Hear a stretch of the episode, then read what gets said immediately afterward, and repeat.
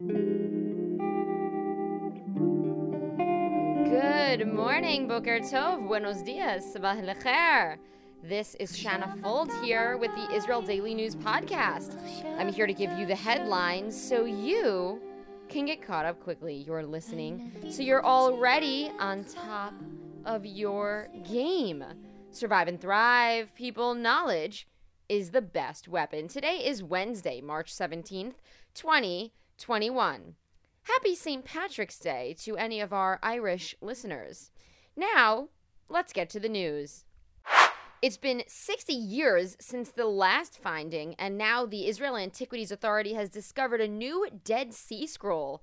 It's an ancient biblical text in a cave above the Dead Sea called the Cave of Horror. The scroll is not the only magnificent discovery, as many other artifacts were found there as well, including a 10,500 year old complete woven basket. Artifacts like these give archaeologists hope that there are many more in the 20 other surrounding caves and all across the Judean desert. Since 2017, the Antiquities Authority has been investigating the region and searching through hundreds of caves for archaeological findings. But cave looters are known to search for these historical artifacts as well. So, in order for the items to be preserved, the IAA or the Israel Antiquities Authority will have to beat them to it. The race is on. I think we might need to call up Nicolas Cage. If you have his phone number, drop it in our Facebook page and let's see if we can get him on the story. Palestinian Authority President Mahmoud Abbas rejected a request from Israel and the U.S. asking him to postpone the Palestinian elections that are set to take place on May 22nd. The request to postpone the election came in light of the growing rift in Abbas's Fatah faction and fears that Hamas would win the parliamentary election. A Palestinian presidential election is currently scheduled for July 31st and would be the first since 2005 when Abbas was elected to a four year term. The last parliamentary election was held in 2006 and resulted in a Hamas victory. Abbas has no plans to delay or call off the elections, as he explains they are necessary to unite the factions and bring the divide between Fatah and Hamas to an end.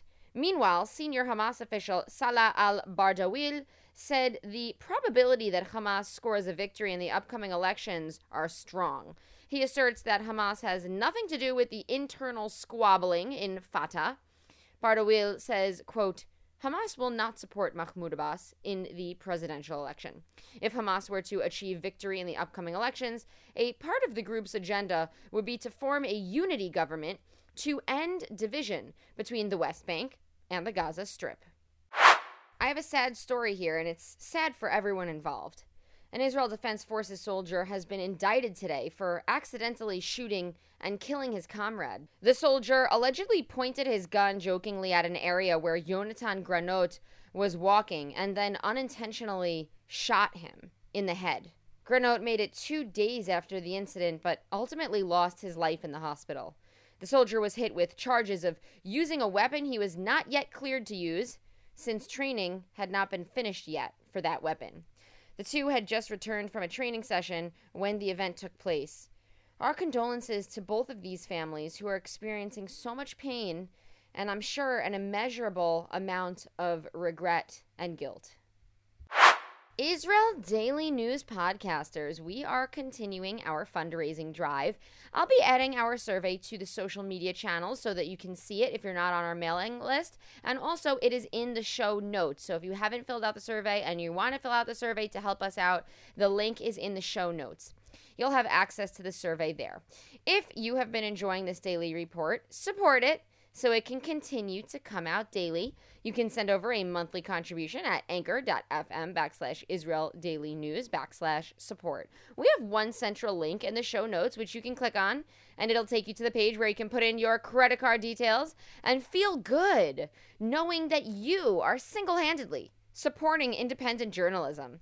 How else can you support us? Well, one, you can leave us a review on Apple Podcasts. Two, you can share the show with a friend. And three, follow us on social media at israeldaily.news as well as Shannafuld. That's S H A N N A F U L D. I am your host. And four, you can fill out the survey about this podcast. If you're tired of hearing this announcement, it may be a sign that it's a good time to contribute. Israeli doctors are discovering that babies born to mothers who have been vaccinated against COVID 19 are born with antibodies that would protect them against the virus. While there was initially concern about giving pregnant women the shot, researchers now believe that this evidence quiets that fear. Doctors do not yet know how well the antibodies protect against the virus or how long they'll last, but they are fairly confident that this means immunity for those newborns. A couple more COVID updates here. The electronic bracelet that we talked about in past shows, used to keep track of quarantiners, is officially allowed and in use for those entering Israel from abroad. So you can request one of those as long as you're willing to pay the deposit. They'll strap it onto you, and that is a way that you can quarantine at home instead of in a hotel. Also, in COVID news, Israelis are being let back into the country, but only 3,000 a day. The ban on the number is supposed to be lifted two days before the Israeli election on March 23rd. Critics are saying that this is holding Israelis back from returning to Israel, and that if they can't return to Israel, they can't vote since returning to Israel has become a competitive process. So critics are calling on the government to lift that cap but it doesn't seem like it's going to actually be pushed through until two days before the election. And I mean, we all have to quarantine when wherever we go to a new place, so it seems like it's a moot point to let people come back in two days before the election, especially if they're going to need to quarantine. And the Israeli government has been really watching to make sure people do what they're supposed to be doing when they get back. Israeli scientists are preparing to launch three tiny satellites that will move around Earth using a total of just one gram of fuel per day.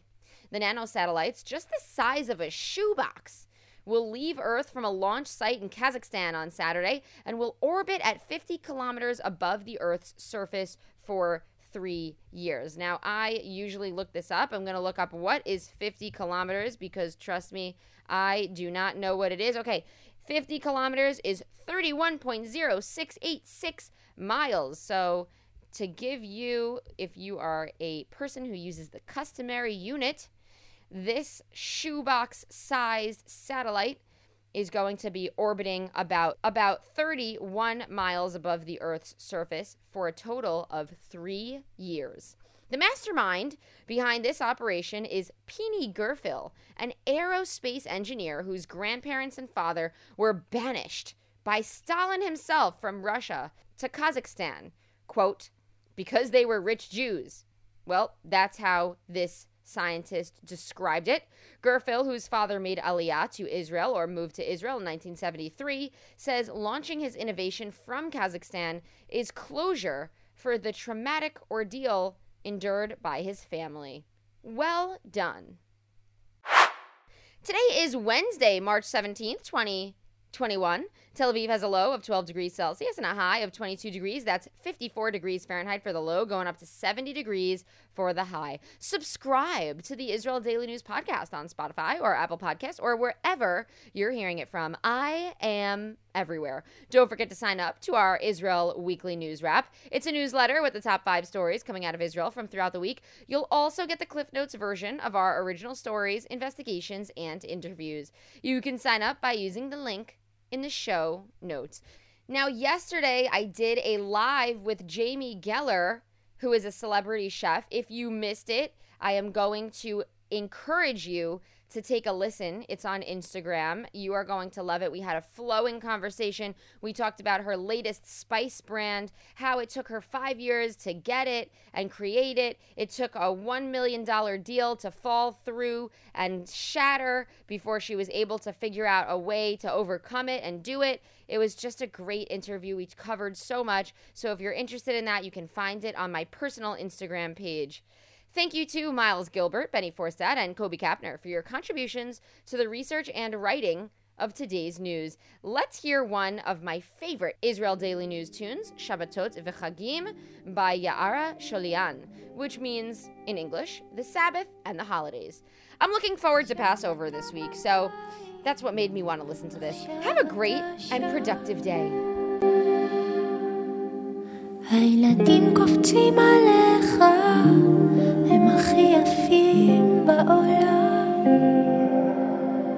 אתה נמס פורס ידיים, אתה מאושר ממש, ועוד מעט תקרא סיפור מהספר החדש. איש משפחה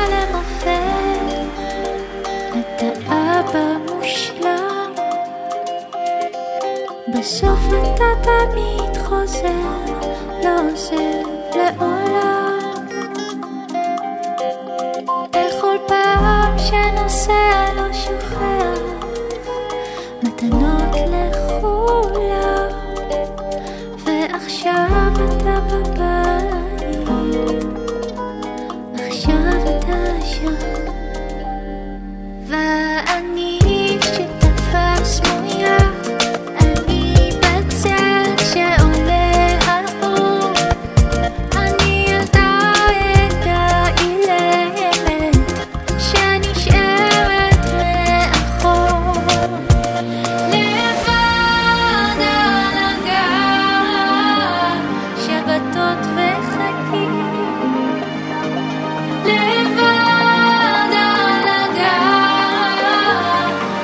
thought